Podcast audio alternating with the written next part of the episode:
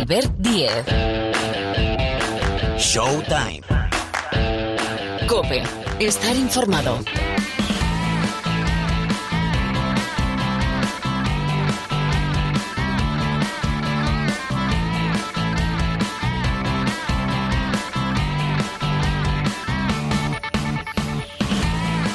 Tal? ¿Cómo estáis? Bienvenidos una semana más aquí al rincón del baloncesto de la cadena Cope. Ya suena esa sintonía tan característica, nuestra sintonía.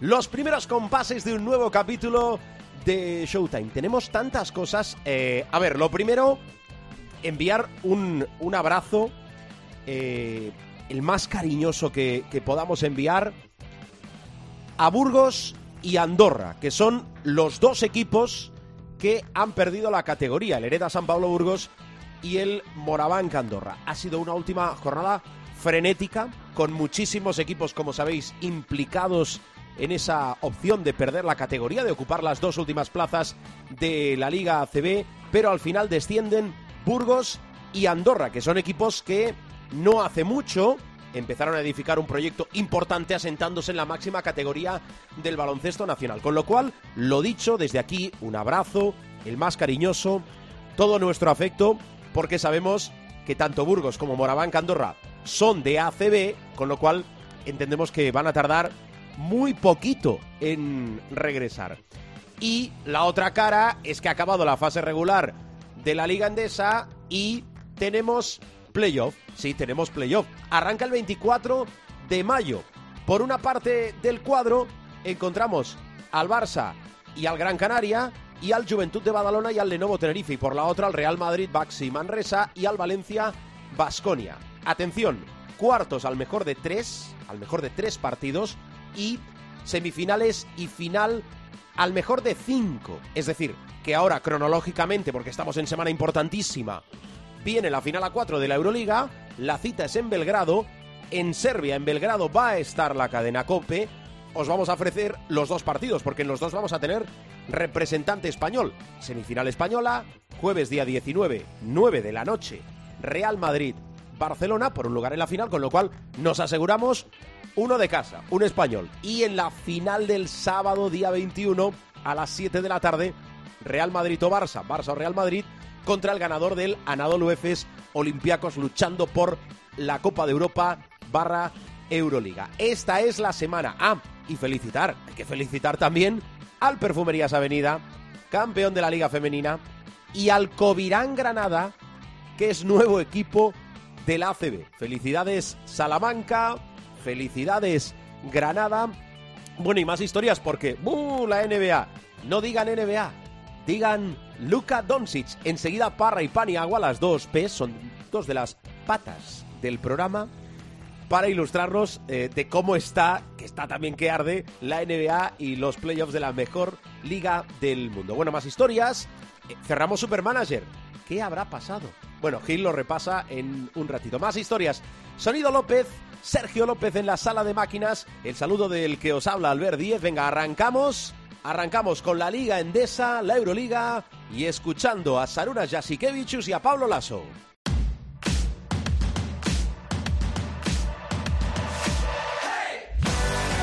Pues vamos al lío, a hablar de inicio de la final a 4 de la Euroliga, sede Belgrado, a partir del jueves, pero vamos a, a, calentar a calentar motores, ¿no? Pilar Casado, ¿qué tal? ¿Cómo estás? A la paz de Dios.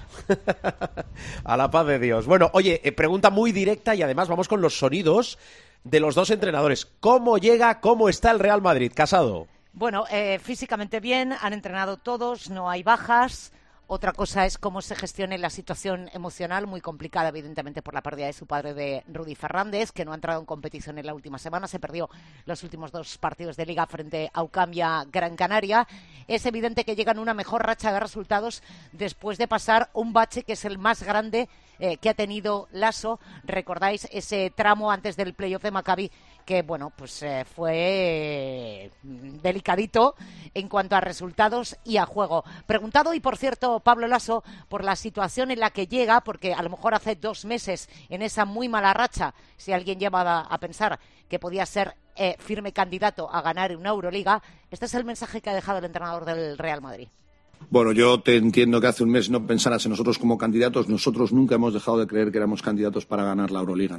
Yo no tenía la sensación hace un mes que estábamos tan mal. No, sinceramente. Lo que pasa es que cuando pierdes, pues como dices tú, prensa, aficionados, todo el mundo piensa que estás mal. Yo no. Yo no soy tan optimista, pero sí es verdad que el equipo en el último mes ha, competido muy bien, ha conseguido victorias y el playoff del Maccabi, bueno, yo creo que nos dio mucha confianza en el juego. Pues así es como llega un equipo que eh, se va a Belgrado ya después de comer hoy martes, que vuelve al escenario donde levantó la última Copa de Europa, que fue en 2018, que es ese Stark Arena de Belgrado, aunque evidentemente eh, paralelismos hay pocos, porque es verdad que sí que quedan nombres en la plantilla de aquella Euroliga, pues todos pensamos en Sergio Llull, en Rudy, en Fabián Coser, en otros muchos, pero eh, hay una columna vertebral que ya no está entre otras cosas, quien se proclamara MVP de aquella Final Four, que no es otro que un chico que juega en Dallas Mavericks, llamado Luka Doncic. Por cierto, preguntado y pensando en el rival, pensando en el Barça y en cómo se le ha dado al equipo de Pablo Lasso en las últimas temporadas desde que Jasique Vicius se hiciera cargo y a raíz de las declaraciones de Saras ayer eh, sobre quién puede tener más o menos hambre. Este es el apunte. Creo que el hambre es la misma.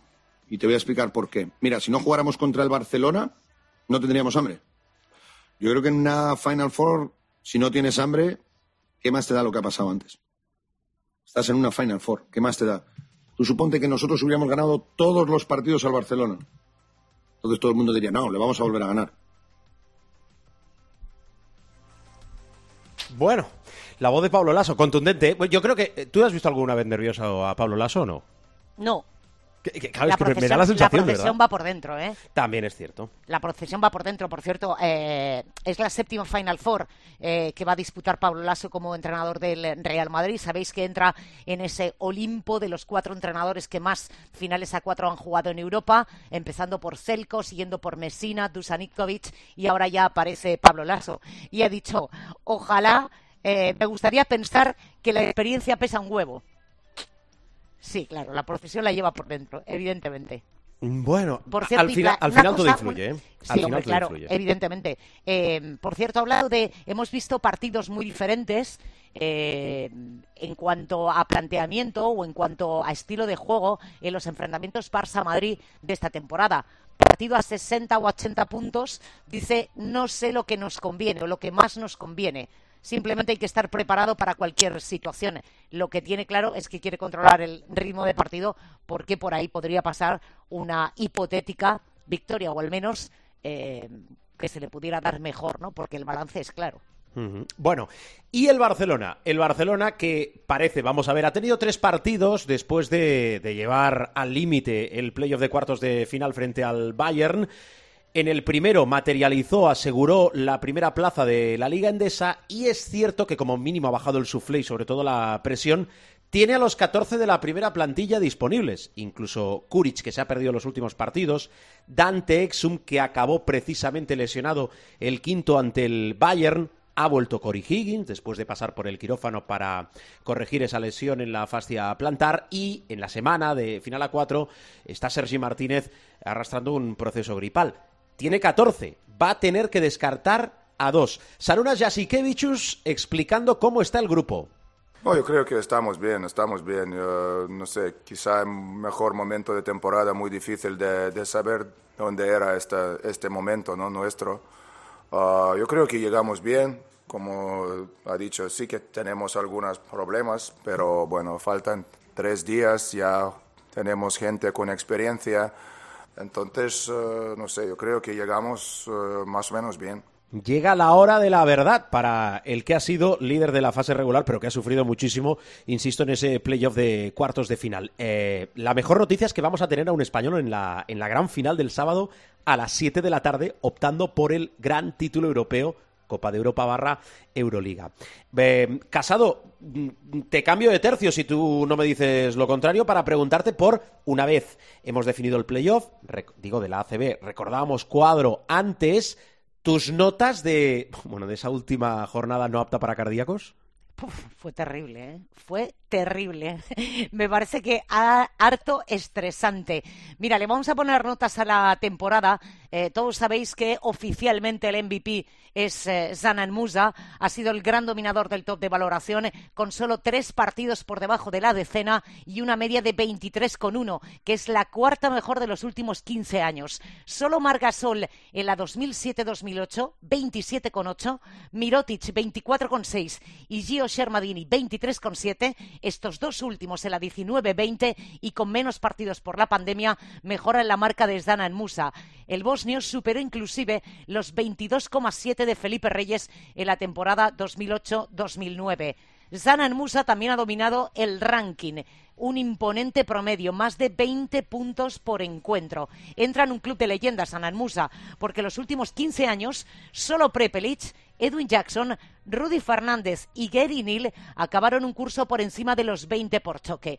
Si hablamos de las capturas, eh, pasemos por el nombre de Ángel Delgado. En la pasada temporada quedó tercero en el ranking de reboteadores. Este año es el primero por promediar 8,5 capturas por partido. Es la tercera mejor marca en los últimos 13 años de la Liga Endesa. Si hablamos de asistencias, la verdad es que hemos tenido ejemplos eh, maravillosos como Dani Pérez eh, del Baxi Manresa, por supuesto Marceliño Huertas, pero es que claro, la media temporada prácticamente desde Navidad hasta aquí, eh, incluida la salvación del Coosur Betis, tiene mucho que ver con Shannon Evans. Su media de temporada es 6 8. Lo suyo ha sido una remontada brutal, porque ha sumado 47 asistencias en las primeras jornadas y, atención, 187 en las últimas 20. Es decir, prácticamente el triple del registro anterior. Y en el más menos, el rey del más menos, todos sabéis que el más menos mide la influencia que un jugador eh, tiene dentro del equipo, la influencia que tiene en el equipo mientras él está en pista. Pues bien, el jugador más determinante en pista en la fase regular, con un más 7,9 en cada uno de los 30 encuentros que disputó, se llama de apellido Mirotic y de nombre Nicola. El mejor triplista se llama Dani Díez, el mejor recuperador Chima Moneque. Tavares lidera tapones y mates. Rebotes defensivos Moneque, los ofensivos Augusto Lima. El jugador que más faltas ha sacado Zanan Musa. El que más minutos, el que más tiros libres. Aunque el porcentaje, el mejor lanzador es Bruno Fitipaldo ante Tomic. También hay que incluirlo en el porcentaje de en los tiros de dos. Shermadini en el porcentaje. Y como decía, Dani Díez es el mejor triplista, a pesar de ello descendió el Hereda San Pablo Burgos, pero el que más triples por partido ha ido sumando es Sasu Salin del Lenovo de Tenerife, 2,7. Nos deja una temporada en la que Moraván Candorra y Hereda San Pablo Burgos se van a la LEB, ya hay nuevo equipo de ACB que es el Granada, veremos después del playoff de ascenso al Eboro quién es el segundo equipo que sube de categoría y mención especial para lo del presidente del Burgos. Eh, es una imagen que ha revolucionado las redes y todo, que el presidente se ha explicado, pero eh, que bueno, eh, como poco fue impactante, ¿no? Ver cómo les decía a los suyos que rodilla a tierra y a pedir perdón a la afición. Sí. Mm, es una imagen. Llego a entender las explicaciones, pero es que la imagen, es que las formas son muy importantes y Inque en la rodilla. Mm. Bueno, Vamos con lo que toca. Venga, vamos con lo que toca, que esta semana tenemos final a 4 Euroliga. Después viene el diario del Movistar Estudiantes sin más historias. Em, Pilar, cuídate mucho. Te espero en Belgrado, querido. Venga, el team leader Pilar Casado. Vamos con más cosas. Hasta ahora.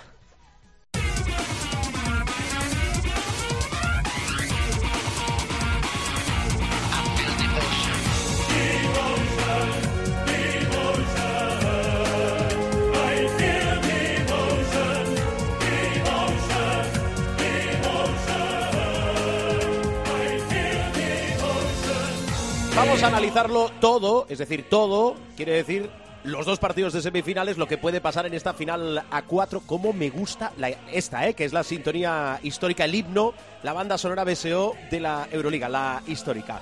Saludo a nuestro profesor Miguel Ángel Paniagua, ¿qué tal? ¿Cómo estás? Muy buenas.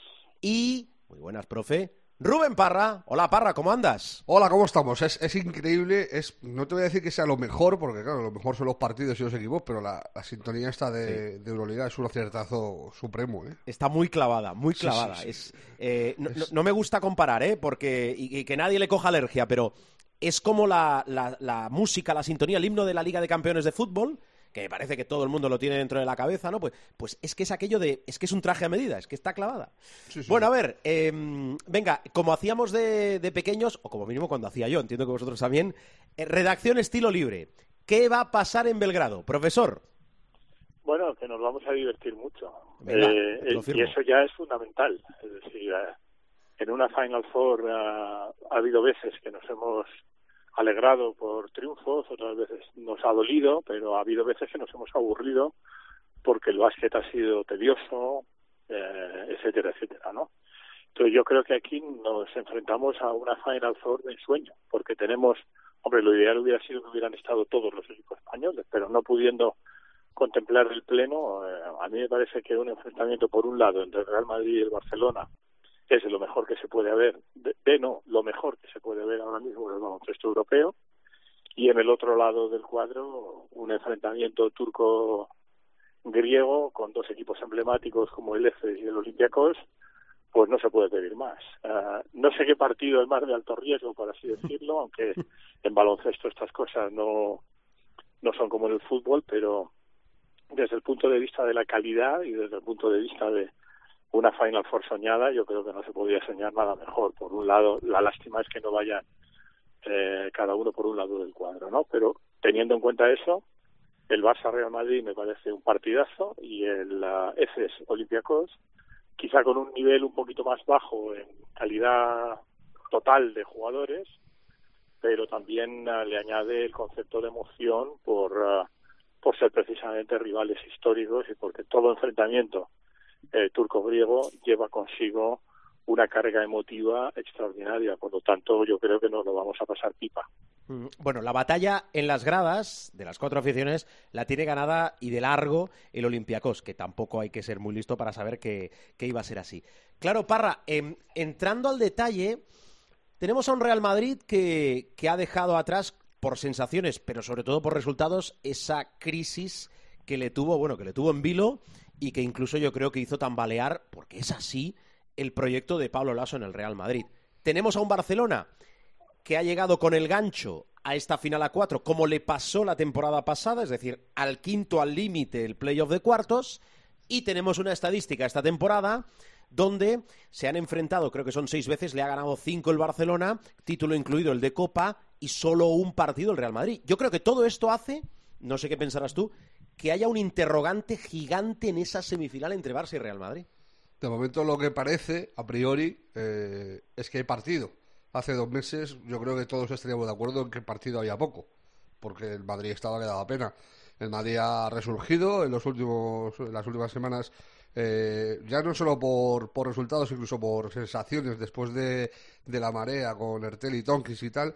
Parece que se ha sentado un poco el, el, ambiente en, en la Casa Blanca está jugando mejor, está teniendo buenos resultados. Hay partidos que los ha sufrido eh, más de la cuenta a lo mejor en la ACB, pero que los ha terminado ganando. Pues estoy pensando en la canasta sobre la bocina el otro día de Valde, por ejemplo. Sí. Eh, pero lo, lo, mejor que se puede decir es que es una eh, semifinal abierta. Para mí sigue siendo favorito el Barcelona porque sigue siendo el mejor equipo de Europa, por mucho que esté con el gancho. Pero sí es verdad que si el Barcelona muestra el nivel de alguno de los partidos con el Bayern, y el Madrid está a, eh, eh, en un nivel suyo propio óptimo, le puede ganar perfectamente.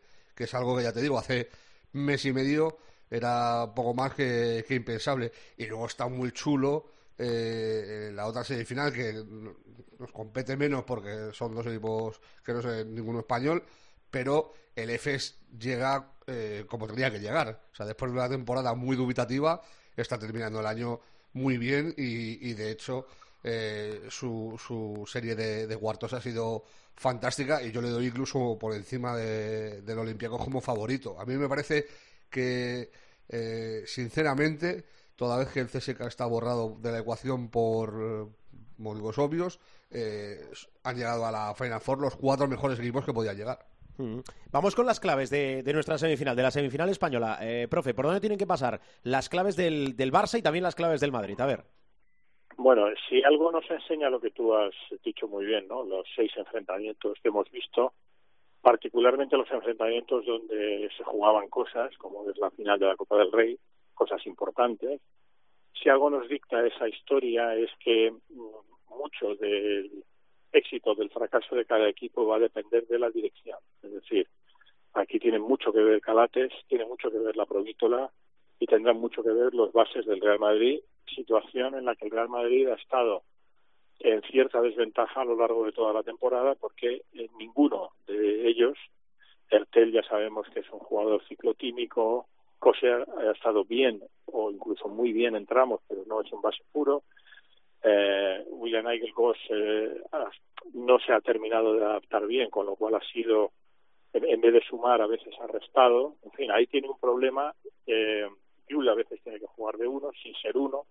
Por lo tanto, eh, en lo que es dirección, en lo que es playmaking, diciéndolo en inglés, es decir, el que crea juego, la fábrica de ideas, tiene ventaja el, el Barça. Eh, yo diría que tiene ventaja en esa línea y en el, y en el juego interior, tal como están los interiores de cada equipo. Y luego hay un jugador que siempre, eh, desde un punto de vista táctico, y aquí no voy a descubrir la pólvora, pero desde un punto de vista táctico desequilibra mucho al rival, cualquiera que sea, incluyendo el Real Madrid, como eventualmente si el Barça se clasifica para la final, pues lo será frente a F. o a, o a Olympiacos, que es Mirotic. Mirotic es un jugador tremendamente versátil, es un jugador que puede jugar por dentro y por fuera y ahí pues uh, tendrá mucho que decir. O sea que yo creo que, como siempre, en la mayoría de las uh, finales importantes, eh, quien se haga con el tempo del partido, quien se haga con el ritmo del partido y quien comande bien a su equipo, eh, tiene mucho ganado. Y en ese sentido, eh, hay una ligera ventaja, incluso ahora que efectivamente, y lo habéis dicho muy bien, y muy gráfico, ¿no? El Barça está un poco con el gancho. Los dos jugadores pequeños de, del Barça, tanto Calates como la Provítola, están en un momento óptimo, entre otras cosas porque la Provítola juega en su sitio, que es siendo pequeñito como es, pero es más escolta que base, y en ese combo es uh, dificilísimo de contrarrestar el Barça. Entonces, si, si se juega, fíjate, estoy más en la idea de que si el Barça logra un tempo que obligue a jugar más en media pista que a la carrera, tendrá mucho ganado. Si el partido es más un eh, partido de contraataque y donde ninguno de los dos se hace con el tempo, el tempo del Real Madrid es más rápido en función de contraataques y demás, el Madrid tendrá su chance, pero si no, yo doy ligeramente favorito al Barça. Vale, eh, escuchamos a Parra y después hacemos un, un erifrade con, con los dos. A ver, Parra, ¿cómo lo ves? Eh, muy muy acuerdo con lo que dice el profe. En campo abierto yo creo superior el Madrid y en estático es mucho mejor el Barça. Eh, quiero ver qué defensa plantean los dos equipos. Hasta el momento eh, Saras le ha comido la tostada al Aso claramente, yo creo, en los últimos enfrentamientos y, es obvio, o sea, eso, eso, está ahí, están ahí los resultados. Eh, pero ya te digo, es que el Madrid llega de una forma muy distinta a, a como estaba. Me parece muy positivo para los culés que haya vuelto Cory Higgins y de hecho lo, lo haría extensible para el baloncesto, porque los buenos tienen que estar siempre y para mí Higgins en cuanto a calidad es el mejor de todos. o sea, estando sano, eh, para mí por calidad le pondría incluso por encima de Mirotic. Fíjate lo que te digo, que puede ser, o sea, Mirotic será más determinante incluso que, que Higgins, pero a nivel de calidad bruto, por así decirlo, a mí me parece el mejor jugador de, eh, de todos los que hay eh, en, este duelo, en, este Madrid-Barça. Y en el Madrid, pues a ver qué día tiene Yul, a ver la influencia que tiene Tavares, y luego la tercera pata del banco, el estado de Yabusel, que vuelve a aparecer el de principio de temporada, está haciendo mejores partidos, está apareciendo y para mí el, desempeño del francés eh, puede ser vital para el Madrid. El Madrid en lo que para mí es superior eh, y, debería imponerse es sobre todo en el juego interior, a ver qué influencia tiene Tavares en el partido y el Barcelona efectivamente eh, en la línea de tres sobre todo eh, eh, y en la dirección del encuentro por, parte de Carates, a ver también lo que aporta Rocas y, y tal. para mí el, Barcelona por ahí tiene un puntito más. Yo espero un partido por lo menos que sea igualado, que sea igualado y, que tenga emoción.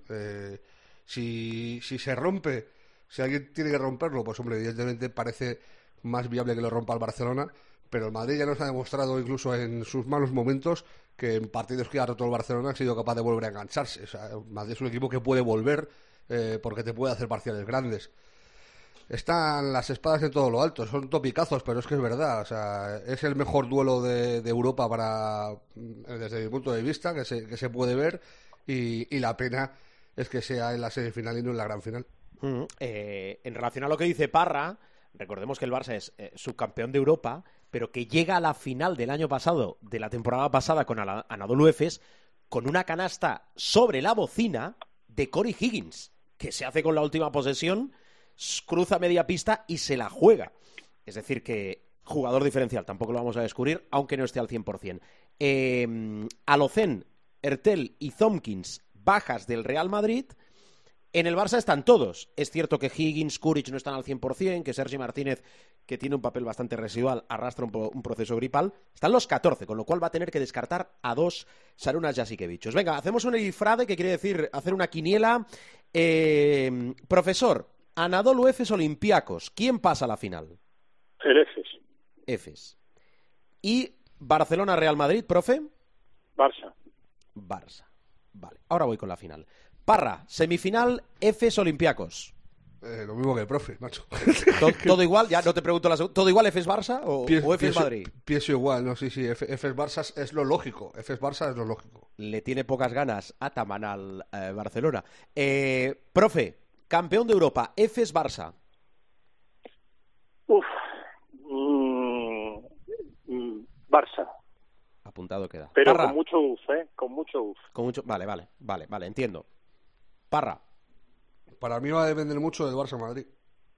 Del desgaste. Es que yo creo que el Efes al, Olympiacos le va a ganar mejor. O sea, eh, lo mismo luego nos columpiamos y, y pasa al Olympiacos y gana la final pero yo creo que el EFES, eh, si, si, muestra su nivel de, los últimos partidos, va a ganar a Olympiacos, no te voy a decir fácil, pero por 6, 7 puntos tranquilamente y, debería dominar el partido.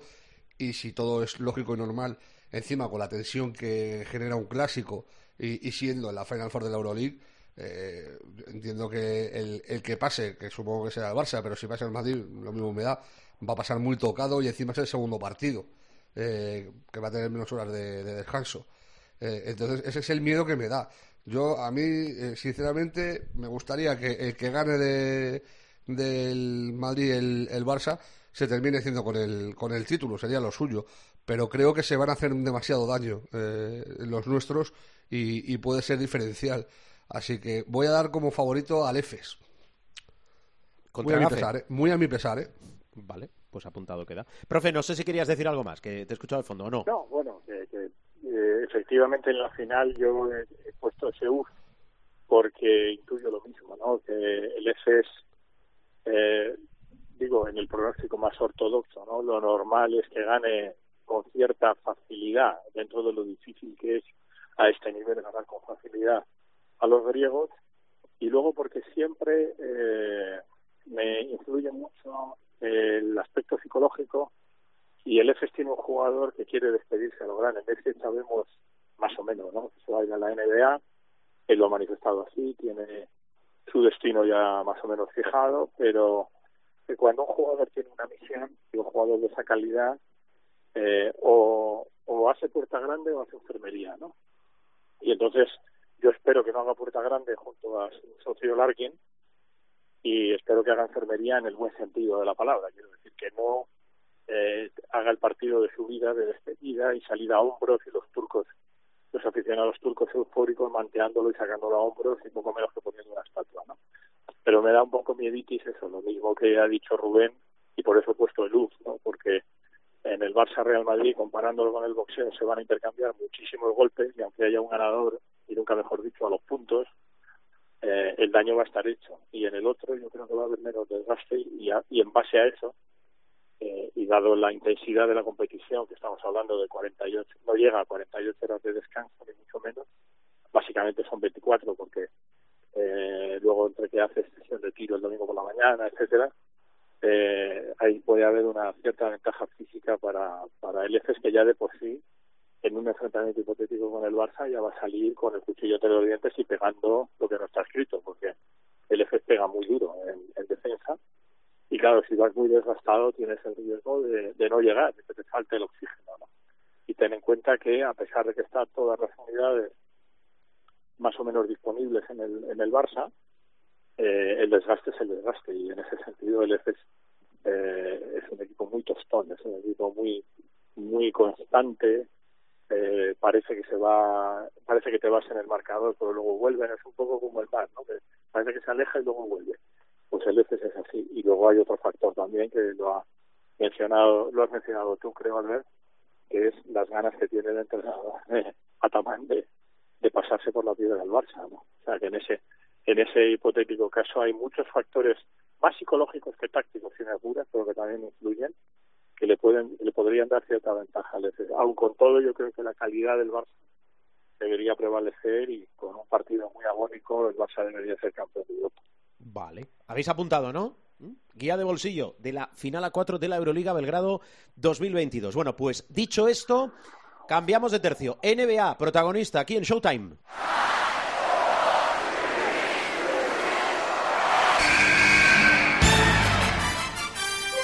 The inbound pass comes into Jordan. Here's Michael at the foul line. A shot on Elo. Good! The Bulls win!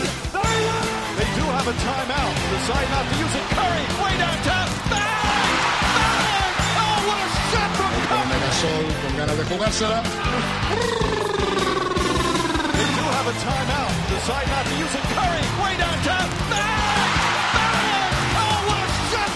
Tenéis toda la razón, es una auténtica falta de respeto que en esta presentación de la sección NBA de Showtime no suene el nombre de Luka Doncic. ¿Y si le da por ganar la NBA o eso no va a pasar, Parra? Yo me voy a tapar. yo, yo veía un 4-1 máximo eh, para, para Dallas. O sea, la, la posibilidad contra Phoenix les daba ganar un partido. O sea, me voy a tapar con la manta, pero vamos hasta las cejas. Se han pasado, perdonen ustedes, por la piedra a Phoenix. Eh, para mí es la sorpresa del año y una de, de las grandes sorpresas, eh, diría, de los últimos años. No te voy a decir de la historia, pero de los últimos años en la, en la NBA. Vale, que Dallas es un cuarto equipo de la temporada regular, o sea, no es un séptimo ni un octavo, no es una cosa eh, loca. Pero es que Phoenix venía de ganar 64 partidos y de ser mm, de aquí a Madagascar el mejor equipo de la liga. Se han venido abajo por completo. La defensa planteada por Jason Kidd eh, ha sido brutal. Lo del último partido es histórico. O sea, la soba. O sea, lo- los Suns llegan con 27 puntos al descanso. Que por cierto, Suns 27, Luka Doncic 27. Los mismos puntos de Luka al descanso Es que todo el equipo de Arizona junto. Eh, llegaron a perder por 46. eh, terminaron perdiendo por 33, que es la cuarta mayor paliza en un séptimo partido eh, en la historia de, de la NBA. Eh, Luca haciendo 35 puntos y 10 rebotes en 30 minutos sin jugar en el último cuarto, eh, dominando y haciendo lo que le ha dado la Real Gana. Eh, comentaba Senabre en el, en el partidazo, dice, es que encima no es eh, lo que hace, es cómo lo hace, o sea, lo bonito que lo hace. Deja jugadas eh, en esta serie de antología, o sea, pero de antología superlativa. Hay un triple que hace a la media vuelta, girándose eh, 360 grados con, con paso atrás, que es, que es una broma, o sea, que es, es un triple de pachanga con colegas de, venga, que nos vamos a tomar una cerveza, pues el último tiro me lo hago así, y, y la mete, o sea, es una locura eh, lo que ha hecho Dallas. Para mí es el peor equipo de los cuatro que quedan. eh, ¿Qué por- quieres decir por- que de inicio y teóricamente Claro, es el por- peor equipo, pero claro, después... pero pero tienen al mejor jugador que queda. Claro. Y eso es así. O sea, eh, eh, hay, hay una cosa que me gustaría decir y es que hay mucha gente que, que eh, hatea a, Luca porque es, ha sido jugador del Madrid y se declara madridista cada cinco minutos. Y, y yo creo que le haría muy bien al mundo dejar de pensar que Luka Doncic ha jugado en el Madrid. Luka Doncic es patrimonio de la humanidad, como Jordan. O sea, Jordan estaría en los Bulls, pero si tú eras de los Lakers, te tiene que gustar Jordan porque es uno entre un millón. Magic Johnson era de los Lakers, pero te tiene que gustar Magic Johnson. Porque Magic Johnson hay uno entre un millón. Eh, Larry Bird era de los Celtics, te tiene que gustar Larry Bird. O sea, no puede ser que el equipo eh, en el que juega eh, eh, te reste afición a un jugador que es histórico y que eh, lleva cuatro años en la liga, ha estado en dos quintetos y va a estar en este año en el, eh, otra vez en el mejor quinteto de la liga. O sea, de cuatro años que lleva como profesional, tres eh, va a estar en, lo- en el mejor quinteto de la liga. Es un tío histórico, es historia eh, lo que está haciendo para el baloncesto europeo, pero es que no para el baloncesto europeo, es que también hay que quitarle eso. O sea, es para el baloncesto en general, en mayúsculas. Ese es un tío que es eh, historia. Eh, y de, la, de los cuatro equipos que llegan a la final, Luca es el que más puntos eh, eh, lleva, el que más rebotes lleva, el que más asistencias lleva empatado con Draymond Green y el segundo en robos tras Jimmy Butler. O sea, de todos los jugadores que hay en las finales de conferencia, en, cuatro de las eh, cinco categorías estadísticas principales, eh, Luca es top supremo. O sea, pocas cosas más se pueden decir. Profe, eh, Golden State Dallas, eh, Miami Boston, ahora vamos por eh, esta final de conferencia, pero la de Luca, que lo sentimos muy nuestro, hasta aquí hemos llegado, incluso con el, con el esfuerzo y el desgaste de haber superado a Phoenix, Golden State, ¿ves que puede estar un poquito, un poquito por encima? ¿Cómo lo ves? No sé. Sí, bueno, primero de todo, eh, la epopeya que hacen en Phoenix en el séptimo partido es eh, histórica y histórica se queda corto. Es verdad que hay un colapso monumental de Phoenix, pero es verdad también que es por un planteamiento de, eh, extraordinario de Jason Kidd, ¿no? Eh, particularmente en defensa, ¿no? Luca hace lo que está acostumbrado y yo lo, lo he comentado muchas veces. Luca Doncic, desde el punto de vista de la pureza del baloncesto, es el mejor jugador de la NBA. Jokic eh, representa al hombre nuevo, al pívot nuevo, al pívot versátil, con, eh, con toda justicia es el MVP de la temporada regular por números. Luca, digamos que desde un punto de vista numérico, a lo mejor tiene eh, más lagunas que, que, que Jokic en, en cuanto a lo que es la estadística avanzada, que es lo que le da a Jokic el MVP, pero Luka Doncic representa el baloncesto como debería ser jugado, ¿no? Giannis representa el futuro desde el punto de vista del futuro presente, ¿no? Desde el punto de vista de un jugador físico que tronca más con la historia de la NBA, de jugadores con un gran físico, con unas uh, prestaciones uh, fuera de lo común, ¿no? hay jugadores buenísimos y un Williamson vamos a ver si se recupera, baja peso y tal, y será un jugador también importantísimo, vienen rookies muy buenos, ya Morant está ahí, pero Luca desde el punto de vista de lo que es la estética y la pureza del baloncesto es el mejor jugador de largo, en fundamentos, en la manera de jugar, en la manera de, de desarrollarse. ¿no? También quiero hacer hincapié en que afortunadamente el baloncesto no es un juego de un hombre solo, ni es el ejército de uno, como me gusta a mí decir, ¿no? Está la obra de Jason Kidd, que es una obra táctica monumental que arrasa a Monty Williams desde el punto de vista táctico, particularmente en defensa, que no cuando alguien te mete 30 puntos o 30 y tantos puntos y no se pondera tanto, pero la tarea defensiva de, Dallas fue monumental.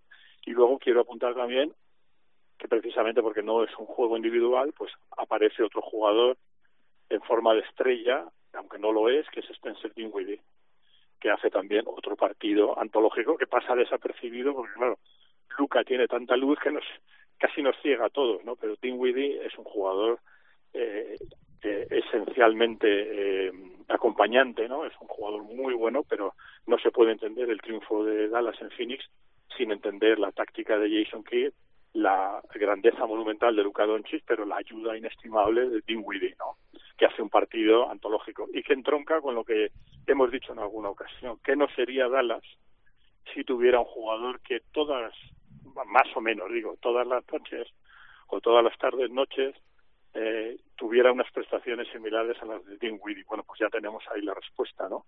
Estaríamos hablando de uno de los cuatro mejores equipos y de un, y de un contender, como se dice en, en inglés, ¿no? Eh, de un contendiente serio al, al título. Yo creo que Dallas esta temporada lo es eh, por el colapso de Phoenix y porque el planteamiento de cómo derriban el castillo Dallas es antológico. Pero bueno, en, lo que me, en la segunda parte de lo que me preguntabas, yo creo que Golden State tiene una cantidad de talento tal que en los playoffs, en una guerra de desgaste, eh, salvo que Luca ya camine sobre el agua, que no es descartable, eh, eh, lo lógico es que gane Golden State. Para mí Golden State, para mí Golden State, profe, Vale, es el equipo que más talento bruto tiene de los cuatro de Claro, claro, O sea, pero a, lo, a lo bruto, A lo bruto no hay equipo que, tiene, que tenga más talento. Estamos hablando de Stephen Curry, estamos hablando... Es lo que dices tú de, de Luca. Dinwiddie mete 30 puntos en el, en el partido con Phoenix. Eh, eh, Dinwiddie y Luca son la pareja de compañeros que meten eh, 30 puntos en un séptimo partido, la primera desde Shaquille y Kobe en el 2002. O sea, en, en 20 años. Eh, también hay que, tener, eh, hay que tener en perspectiva una cosa. Dinwiddie era un jugador potencial all-star eh, en Brooklyn hasta que se rompe la rodilla. Luego es verdad que en, en Washington no rinde, llega a Dallas tampoco hace gran cosa en el tiempo que lleva en Dallas y en, y en ese séptimo partido se destapa, pero que Dinwiddie no es un piernas, o sea, Dinwiddie es un, un jugador eh, potencialmente muy bueno. Lo que pasa que, claro, evidentemente después de romperse la rodilla eh, le ha costado, pero antes de eso venía de ser eh, potencial all-star con, con Brooklyn y ser el mejor jugador de, de los Nets en, en el año de, de las lesiones de Durán y tal, eh, que tiró el, el, el del carro. El, el problema que tiene Dallas es que es demasiado volátil o, dependiente de que alguien dé ese paso al frente. Un día apareció eh, Finney Smith y metió ocho triples, otro día aparece Bertans y te mete cinco, otro día aparece eh, Cleaver y te mete cinco o seis triples. Eh, la cuestión es que es, eso es, eh, por así decirlo, como muy aleatorio. Y sin embargo, tú sabes que eh, a las buenas o a las malas, Curry, aunque tenga un 35% de, de tiro, te va a hacer 30 puntos. Clay Thompson, como tenga el día tonto, te va a meter 7 triples. Draymond Green te va a defender a lo bruto. Wiggins te puede aparecer en, un colapso del equipo y meterte 8 puntos seguidos como el otro día en el último partido ante Memphis. Eh, Poole puede tener un partido de 30 puntos. O sea, eh, eh, en talento eh, brutal y global, los Warriors son muy superiores y para mí son favoritos para pasar a la, a la gran final. Pero es que después de lo de Phoenix, eh, con Dallas he Claro, claro. puesto un, un asterisco, porque es que lo de Phoenix era imposible. O sea, era imposible. Imposible Bueno, por no eso- hay nada. Pero bueno, dale, por eso, profe. exacto, exacto. Digo que por eso digo que salvo que Doncic ya camine sobre las aguas, que, y que me perdone todo el mundo, ¿no? Pero salvo que camine sobre las aguas, que no es descartable, yo creo que Golden State, como muy bien ha descrito Rubén, tiene eso que los hermanos Marx decían en la película esta de los Más hermanos madera, Marx, sí, sí. Tienen más madera, entonces claro, Sí. Si te falla uno, tienes más madera en otro, y, si no, te defiende Damon Green, y Wiggins está a un nivel altísimo, en fin, tiene más variantes tácticas, y yo te digo, por ejemplo, en un partido único, yo le daría mucha chance a Dallas. O sea, a ver, mucha, 55-45 a favor de Golden State.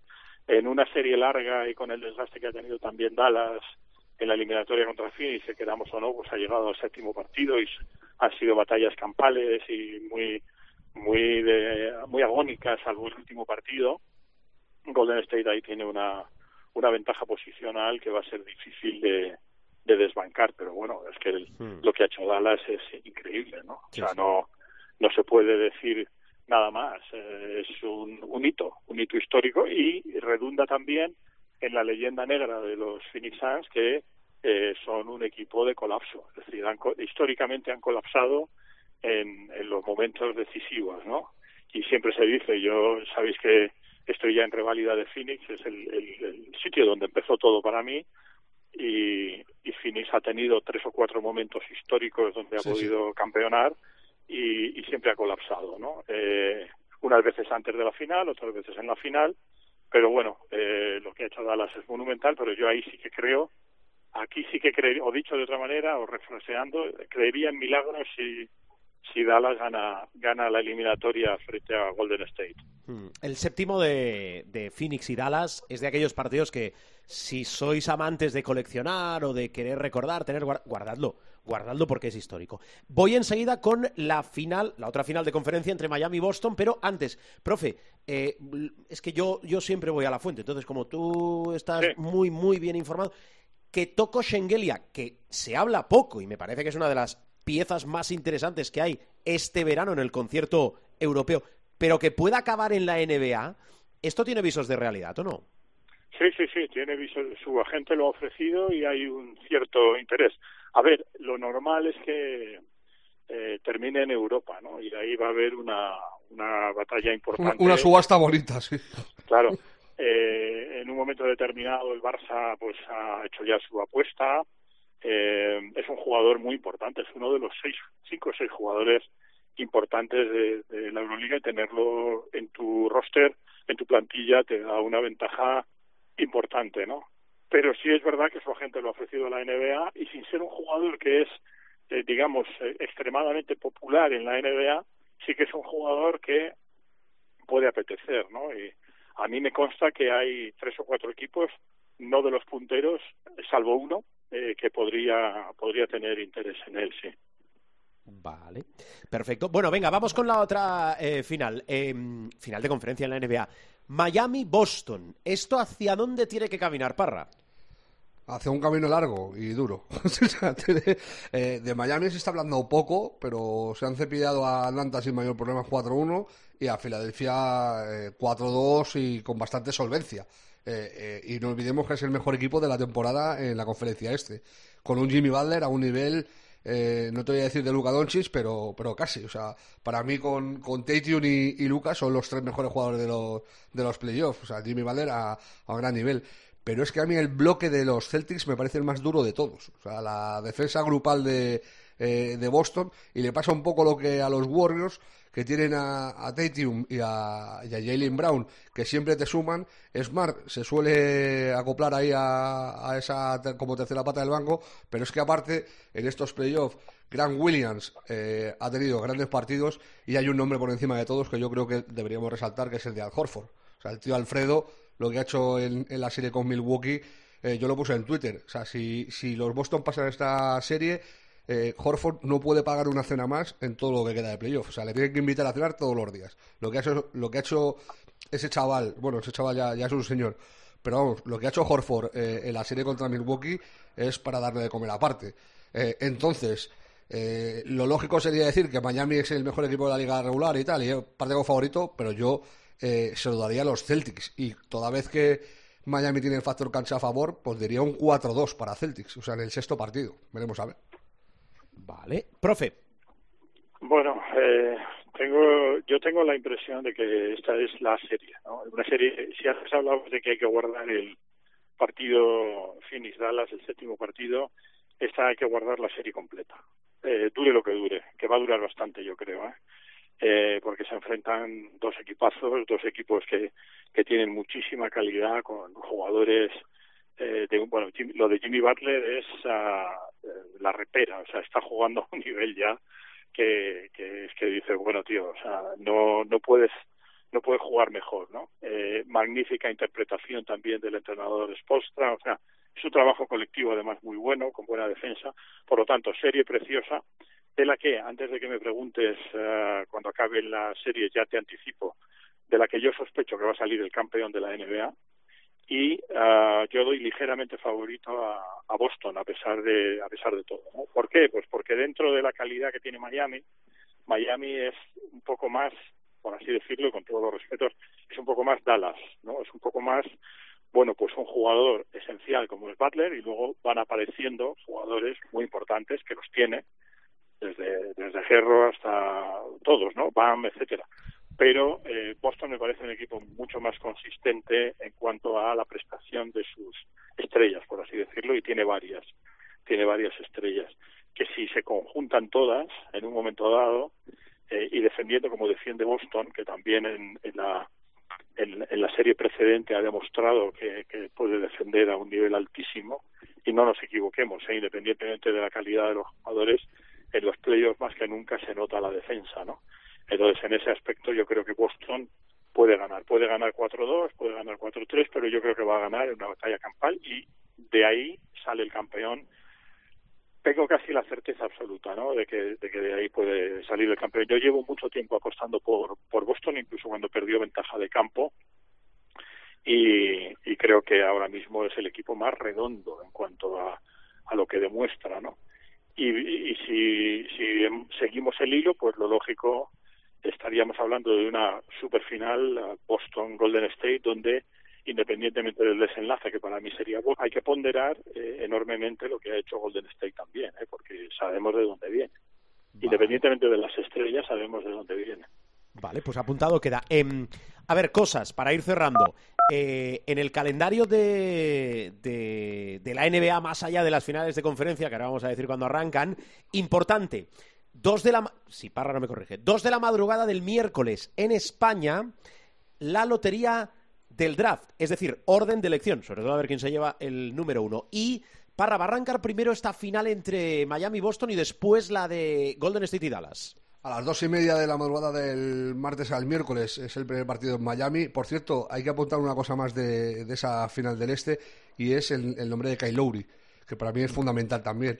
Eh, ha estado lesionado, está tocado, tiene el cuádriceps eh, mal y, yo creo que una baja de, de Lowry o el poco nivel que pueda eh, tener por esa molestia, yo creo que también decanta más si cabe eh, la, la balanza eh, a favor de, de los Celtics. Eh, a las dos y media de la mañana, en la madrugada del martes al miércoles, primer partido de, de Miami contra, contra Boston. Y el miércoles a las tres, el primero de los Warriors eh, contra los Mavericks en, en San Francisco. Eh, tienen los Warriors el, el factor cancha. Y las finales eh, se van alternando. Una noche juega este, otra noche juega oeste. Una noche juega este, otra oeste. Así hasta el partido que sea necesario en ambos casos. Vale, perfecto. Eh, Parra, me dejo algo, que seguro que nos dejamos algo, pero... Sí, está, no, bueno, eh, a mí me gustaría decir de todo lo que se ha hecho de. Di lo de- que quieras. De Doncic y de Dallas y de todo eso, querría remarcar también dos nombres eh, que son el de Chris Paul y Devin Booker, que han salido retratadísimos. Porque la- en el deporte hay una máxima que es que hay que saber ganar, pero. eh, o sea, perdón, que hay que saber perder, pero sobre todo hay que saber ganar. Y ellos no han sabido ganar. Eh, lo del Special Luca, este de- de de Devin Booker el otro día fingiendo que se lesionaba en una falta tal, mirando a cámara y diciendo esto es un especial Luca, este, como, como finge Doncic y tal. Eh, las mofas de los dos, a mí me ha recordado un poco a cuando se pusieron a toser Wade y, LeBron, eh, eh, haciendo mofa de que Nowitzki estaba enfermito, pobrecito, y Nowitzki, pobrecito, enfermito, les ganó el anillito, ¿sabes? Pues esto ha sido tres cuartas de lo mismo. Han, han cargado mucho las tintas sobre, sobre Luca y Luca rió 154 veces en el séptimo partido. O sea, cada vez que enchufaba una canasta se partía de risa. Pues, eh, pues oye, eh, donde las dan las toman y, lo- a lo mejor lo que tienes que hacer es eh, para la próxima entrenar más duro, eh, jugar más fuerte y callarte un poco la boca. Que Chris Paul con eso va a tener un problema toda la vida. Chris Paul, que por cierto se convierte en el único jugador en la historia que ha palmado cinco veces estando 2-0 arriba en una serie de playoffs. Tiene un récord fenomenal y fantástico, que a ver que eso se lo levanta, eh, al que denominan Point God, el otro día fue Point Bluff. Vale. Eh, eres un poeta, eh, Parra. Eh, como no aprendo, iba a despedir a Miguel Ángel Paniagua, pero le voy a decir, eh, Pani, ¿te despido o algo más? Bueno, lo, eh, la- el baile de entrenadores, eh, Frank Vogel, que va de los Lakers eh, y tiene muchísimo muchísimo interés Orlando en ficharlo, probablemente acabe allí, y los Lakers están muy eh, interesados, como ya avisamos hace dos semanas, en dos Rivers. El problema es que tiene que desligarse de Filadelfia. Él quiere, pero Filadelfia no quiere. Vamos a ver qué, en qué acaba, pero eh, ya lo apuntábamos, que nos lo decían desde la acera de enfrente, que era el, entrenador más apetecible junto a Quinn Snyder para los ah, Lakers. Y por otro lado, decir también que en todas las entrevistas que están haciendo los Lakers a los posibles entrenadores que han fichado hasta ahora, ninguno de Eso los es, eso es una broma, no lo digas, profe, no lo digas, no lo digas. es el principal candidato, lo siento Rubén, pero están preguntando cómo eh, sacarían lo mejor de Russell Westbrook, indicando que es muy probable que ¿Cómo acoplar a, a Russell Westbrook? Sí, sí, sí. no es no es una buena noticia. No, desde Vale. luego que no. Por Pues cierto, nada, una última, una última cosa. Eh, hablando de malas noticias, lo contamos en el partidazo en la noche del, del lunes. Eh, hay una orden de alejamiento de 500 metros para Rayon Rondo porque Rondo, amenazó a su expareja y, y en- en presencia de sus hijos con una pistola y le dijo que la iba a matar. Después de una discusión eh, familiar, eh, perdió el Oremus y afortunadamente llegaron sus padres y se lo, se lo bueno se lo llevaron no le hicieron que se, que se fuera pero vamos que tiene una orden judicial para estar a 500 metros de, de su expareja y le han retirado todas las armas de, fuego a Rayon Rondo que no olvidemos es uno de los mejores bases de los últimos 20 años en la NBA y que campeonó con los Celtics y con los Lakers tiene dos anillos de campeón así que una, una más eh, que a veces eh, eh, dentro de la grandeza que tiene la, la NBA pues también algún tarambana de estos te, te sale y es un ejemplo más de que, de- que hay mucho cerebro loco en, en la NBA. Las cabezas, el ser humano, ¿eh? Bueno, eh, os despido, voy con más cosas, pero eh, espero lo mejor de vosotros el jueves, ¿eh? que contamos en la COPE esa semifinal de Euroliga entre el Barcelona y el Real Madrid. Con lo cual, profesor, un abrazo, cuídate. Un abrazo muy grande. Chao. Gracias, Miguel Ángel, que vaya bien. Parra, lo mismo, ¿eh? Besos, abrazos, adiós. Besos, abrazos y welcome home, Alba. Eh, Alba Torres que vuelve a Valencia. Ole, ole. Bueno, a Valencia vuelve, no, vuelve a España. Me lío. Hasta luego, adiós. Ella que es balear, pero sí vuelve a España. Irati Echarri es otro de los grandes movimientos. La MVP nacional que deja Cadila Seu y se va al Spar Uni Girona. ¿Cuántas cosas explicarías, eh, Parra? Pero no tenemos más tiempo. Cuídate, adiós. Adiós.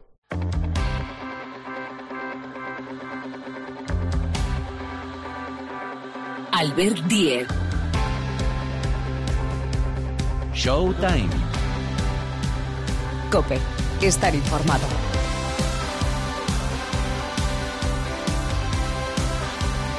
Bueno, enseguida vamos despidiendo el programa, pero antes nuestro diario, el diario de la Liga Leporo con el Movistar Estudiantes que va a tener que apretar para ganarse esa posición de regreso a la Liga ACB en el playoff. Sube Covirán Granada, primero, el primero sube directo y entre el segundo y el noveno el playoff. A ver qué nos explica nuestro cronista. Hola, Rubén, muy buenas. Muy buenas, soy Rubén Domínguez y esta es mi última participación en el, en el diario de la COPE. Eh, tuvimos un partido bastante duro contra, contra Girona el viernes en su casa y bueno, después de una derrota que fue un partido tan cercano que no podría haber pasado cualquier cosa, al final competimos bien, pero fue un partido un poco bajo de puntos y lo sabemos y se aprende de las cosas malas siempre, o sea que una derrota mm, como ahora no es significativa en, en la tabla no nos preocupa. Lo tomamos de forma constructiva y para, para mejorar ciertas cosas tanto en ataque como en la defensa. Y nos queda un partido este viernes contra Oviedo aquí en Magariños en nuestra casa en el que vamos a seguir mejorando y, dando el máximo para prepararnos para, para el playoff.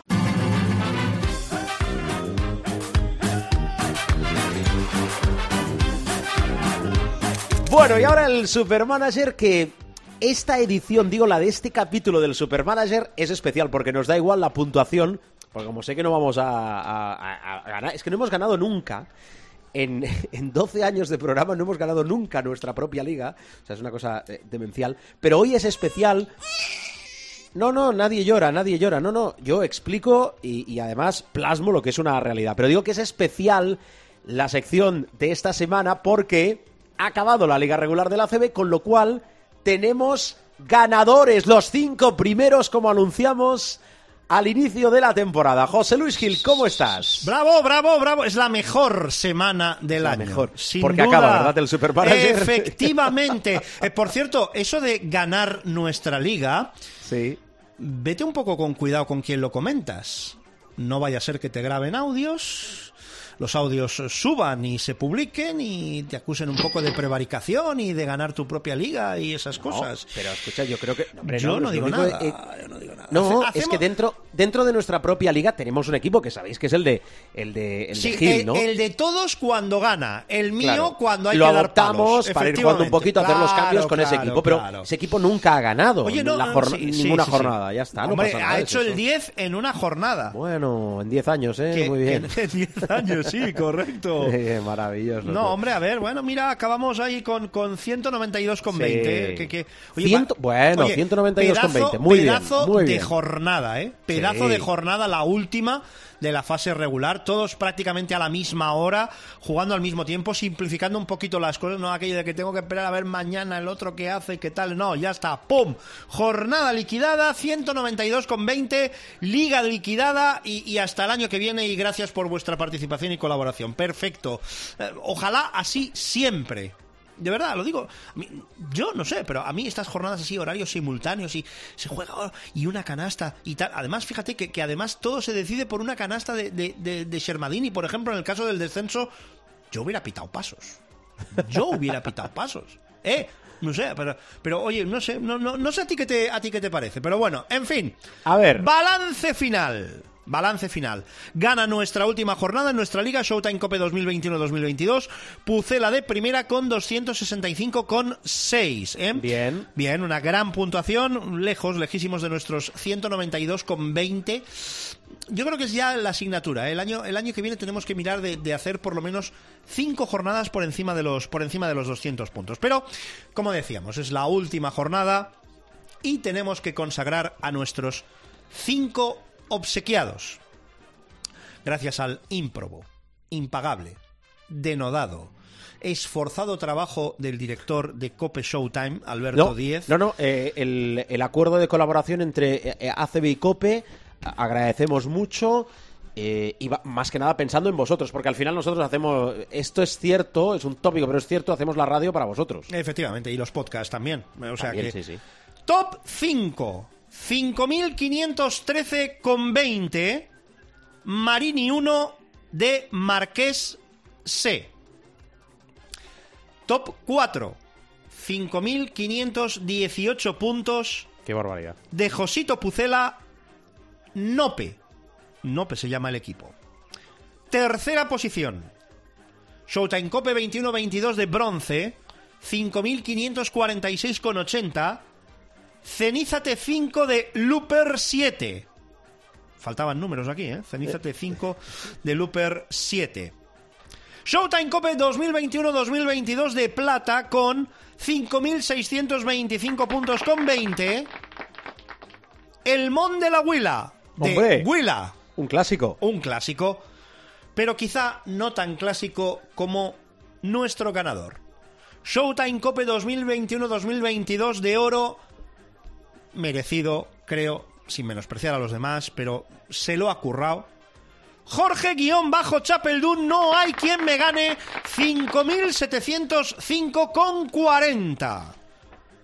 Bueno, sensacional, eh. Sensacional.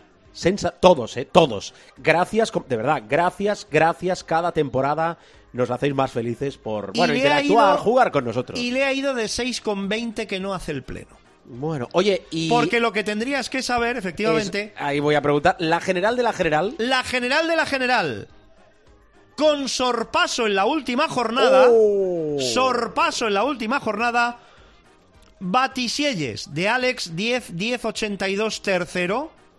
No hay quien me gane, Jorge guion bajo Chapeldún, segundo y campeón de la general de la general, del Supermanager 2021-2022, Fernán FF 5711,60 con su equipo Stanley Rovers. Oh, bueno, felicidades también trasladamos de nuestra liga, trasladamos los premiados a la ACB. 6,20.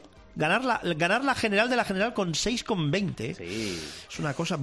Bueno, eh, el, el deporte, la vida, al final es competir y también mola que hasta el final haya. Yo, yo entiendo eh, que puede ser de infarto, eh, pero Hombre, que haya, nuestro, que haya nuestro interés. Jorge guion bajo Chapeldún, Sí. eh, remar, remar, remar, remar y, y quedarte en la orilla es, uh, es delicado, es A delicado. veces hacemos 40 puntos y...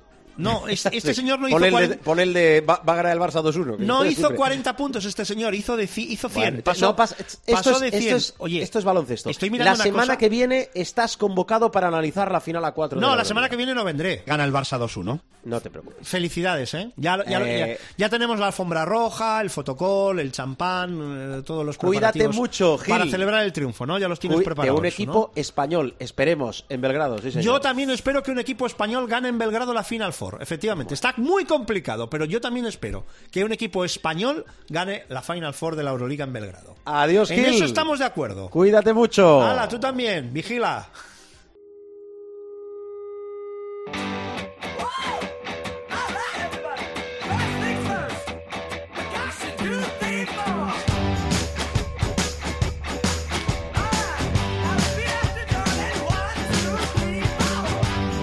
Vamos, bajamos la persiana del capítulo de esta semana, pero lo vamos a dejar más o menos abierto porque os hemos ofrecido la guía, guía de bolsillo de la final a 4 de la Euroliga, Belgrado 2022, pero es que enseguida se echa encima ese partido de semifinales, el clásico, clásico que ofrecemos en la COPE entre Barcelona y Real Madrid, antes el Anadolu Efes Olympiacos y casi casi la final. a ver con un representante español en la final si levantamos y traemos para nuestro país la Euroliga, la Copa de Europa. Bueno, recordad que habitamos, estamos siempre en www.cope.es, cope.es. Buscáis el espacio de Showtime, nos encontráis, nos escucháis, nos descargáis todos los sonidos, los de esta semana y también los de la semana anterior, los de esta temporada y de temporadas anteriores. Y la semana que viene, el martes, bueno, el martes tenemos deberes. A ver qué ha pasado en la final A4 a ver cómo va a arrancar ese playoff que arranca el martes 24. Bueno, más historias. Cuidaros mucho, que la salud os acompañe y que el baloncesto también os acompañe. Adiós.